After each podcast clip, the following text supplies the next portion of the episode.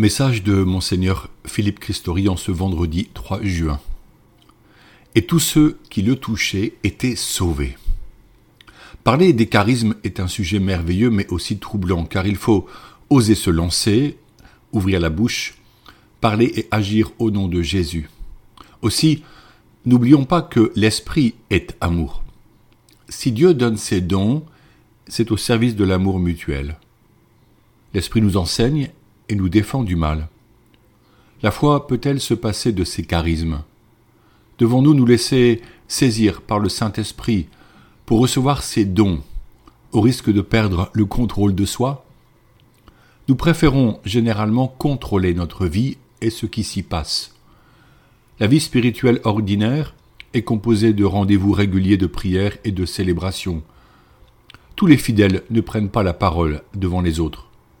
Or, exercer les charismes, c'est oser parler. C'est aussi parler en nous soumettant au discernement. Comment savoir qu'il s'agit effectivement du Saint-Esprit qui parle ou agit par l'un de nous? Comment discerner ce que Dieu dit et ce qui émane de notre imagination? Essayons d'apporter quelques éléments de réponse à ces questions. Le premier critère est l'amour de Dieu et l'amour des personnes. Rien ne peut faire abstraction du commandement de l'amour. Exercer les charismes est un acte de charité pour nos frères et sœurs. En les aimant profondément, nous sommes désireux de leur offrir une parole ou une consolation qui vient du Seigneur.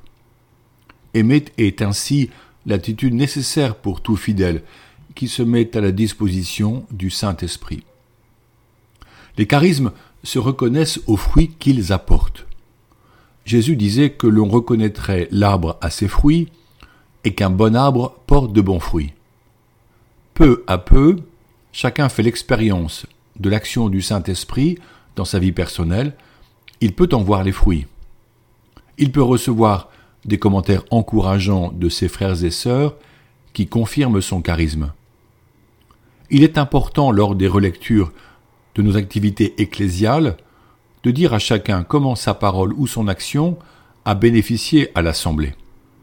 Cela l'encourage, le corrige et le fait grandir.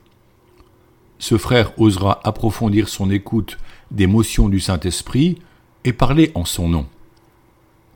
Être prophète, c'est offrir sa voix au Seigneur pour que croisse l'Église dans sa communion avec Dieu. Parmi les dons du Saint-Esprit dont Saint Paul parle, il y a celui de guérison. À l'époque de Jésus, le malade devait se confier à des médecins qui ne bénéficiaient pas encore des avancées de la médecine, et comme pour la femme qui souffrait de saignement depuis douze années, cela coûtait cher sans pour autant offrir un vrai remède. On mourait généralement jeune, Jésus, dans son ministère, accueillait les malades, les impotents et tous les parias, tels les lépreux. Souvent, l'Évangile rapporte qu'il guérissait tous les malades qu'on lui apportait. Ne dit-il pas, je le cite, Je ne suis pas venu pour les bien portants, mais pour les malades et les pauvres. Marc 2, verset 17. Les foules poussaient toutes sortes de grabats et de brancards pour que Jésus touche leur ami malade il est écrit la compassion du Christ envers les malades et ses nombreuses guérisons d'infirmes de toutes sortes, voire Matthieu 4 au verset 24, sont un signe éclatant de ce que Dieu a visité son peuple, Luc 7, 16, et que le royaume de Dieu est tout proche. Citation du catéchisme de l'Église catholique. Jésus leur demandait de croire et plus d'une fois, c'est en constatant l'audace et la foi d'une personne qu'il accédait à sa demande, comme pour la femme cananéenne dont l'enfant était moribond. Matthieu 15 au verset 21 à 28.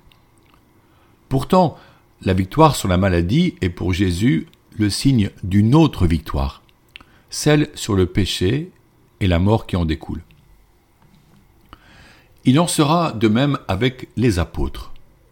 Dans les récits des actes des apôtres, on voit de nombreuses guérisons. Avant son ascension, alors qu'il va les quitter définitivement, Jésus invite les apôtres à baptiser au nom du Père et du Fils et du Saint-Esprit, à annoncer le royaume de Dieu et à guérir les malades. Baptiser est si simple et si beau.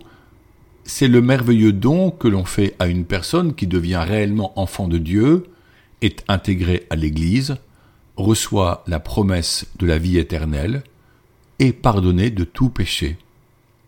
Ce don n'est cependant pas visible. Par contre, guérir entraîne généralement un résultat physique observable, tel le paralytique de la belle porte de Jérusalem, qui se met à marcher, voir acte 3 au verset 1 à 10. Aujourd'hui, alors que les sciences médicales sont si élaborées, faut-il encore exercer le charisme de guérison? On peut même se demander si Dieu guérit encore lorsque nous prions pour des personnes malades qui n'obtiennent pas la guérison et parfois décèdent en laissant leurs proches désemparés. La tradition de l'Église continue d'affirmer l'œuvre de guérison opérée par l'Esprit Saint. Dans l'histoire, on compte de nombreux saints thaumaturges. Les foules se tournaient vers eux pour être guéris. Ainsi, en Eure-et-Loire, Saint Marcoux est prié à Charret, près de Cloix, sur le Loire. La prière de Padre Pio obtint de nombreuses guérisons. Dans le renouveau charismatique, il est fréquent que ce charisme soit exercé durant les assemblées de prière. Certes, il est parfois difficile de discerner le vrai du faux, car on peut s'illusionner. Certains peuvent abuser de la crédulité des fidèles, notamment lors de grands rendez-vous évangéliques. Pourtant, il y a bien des guérisons au nom de Jésus. Ainsi, on reçoit ces témoignages merveilleux, par exemple lors des sessions de parelmonial animées par la communauté de l'Emmanuel. Devant ces interrogations, nous posons l'acte de foi de croire que la parole de Jésus n'est pas obsolète. Il a parlé pour aujourd'hui. Aux évêques qui succèdent aux apôtres maintenant, et demander la foi en la puissance de guérison du Saint-Esprit. Que nous manque-t-il pour que se réalisent ces miracles? La foi. Jésus reproche aux apôtres d'en manquer. Je le cite. Si vous aviez de la foi, gros comme une graine de moutarde, vous auriez dit à cet arbre que voici, déracine-toi et va te planter dans la mer, et il vous aurait obéi. Luc 10, 17 au verset 6. Jésus ajoute un enseignement important face à l'échec des apôtres qui voulaient guérir un enfant malmené par un esprit malsain. Cette sorte de démon ne sort que par la prière et par le jeûne. Matthieu 17 au verset 21. Jésus a aussi promis que les disciples feraient des choses plus grandes encore, car ils seraient dorénavant auprès du Père.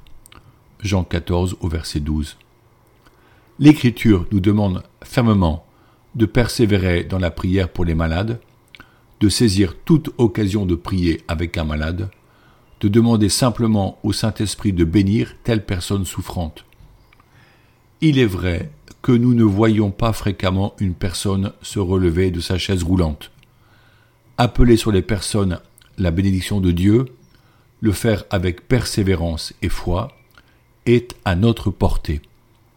Le Seigneur est le Dieu de la vie, le Dieu de l'impossible. Aussi, Dieu opère son œuvre de vie. Pensons à la petite Méline Tran, âgée de 3 ans et plongée dans un coma profond en 2012, sans espoir, selon le corps médical, pour qui amis et familles implorent la guérison par l'intercession de la bienheureuse Pauline Jaricot. Méline ouvre les yeux contre toute attente, revient à elle et dix ans plus tard, elle grandit et vit sans séquelles. Pensons à sœur Bernadette Morio, franciscaine oblate du Sacré-Cœur de Jésus, malade et lourdement handicapée depuis 42 ans, qui fut guérie le 11 juillet 2008 à Lourdes. C'est le 70e miracle officiellement reconnu par la commission médicale. Le catéchisme décrit ce charisme de guérison comme un don actuel. Il ajoute un complément important à l'œuvre opérée par le Saint-Esprit. Guérissez les malades. Matthieu 10 au verset 8. Cette charge, l'Église l'a reçue du Seigneur et tâche de la réaliser autant par les soins qu'elle apporte aux malades que par la prière d'intercession avec laquelle elle les accompagne. Elle croit en la présence vivifiante du Christ, médecin des âmes et des corps. Cette présence est particulièrement agissante à travers les sacrements, et de manière toute spéciale par l'Eucharistie, pain qui donne la vie éternelle, et dont Saint Paul insinue le lien avec la santé corporelle. Confère 1 Corinthiens 11 au verset 30. Extrait du catéchisme de l'Église catholique. C'est ainsi que de nombreux fidèles se rendent bénévolement auprès des malades pour leur apporter l'Eucharistie et les écouter avec grande compassion. Certes, notre foi sera encore mise à l'épreuve, puisque notre prière n'obtient pas ce que nous demandons dans bien des cas. Mais ne croyons pas que Dieu soit insensible aux cris qui montent vers lui. Et si certains ont des maladies graves, Jésus a montré que toute personne a de la valeur à ses yeux. Si la guérison physique n'est pas obtenue, d'autres fruits sont donnés à qui prie fidèlement. Ne perdons pas courage et continuons à demander avec audace la guérison.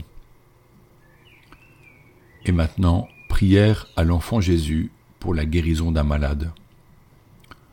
Ô Jésus enfant, maître de la vie et de la mort, bien qu'indigne et pauvre pécheur, je me prosterne devant toi pour implorer la guérison de mon ami, qui me tient tant à cœur. Celui ou celle pour qui je prie souffre terriblement. Dans sa douleur, il n'a pas d'autre issue que toi qui es tout-puissant. En toi, il met tout son espoir.